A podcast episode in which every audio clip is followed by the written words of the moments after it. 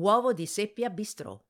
Gli indirizzi interessanti si trovano anche in zone residenziali o meno centrali, dove un nuovo senso di comunità si impone sempre più.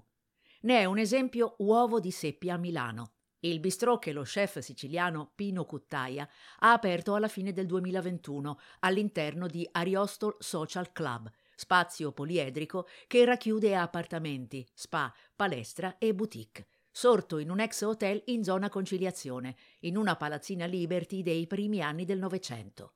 Il cuoco, due stelle Michelin al ristorante La Madia di Licata, qui propone una cucina siciliana casalinga che si rifà ai sapori della memoria familiare. Certo, il suo tocco non manca, ma è declinato in versione comfort.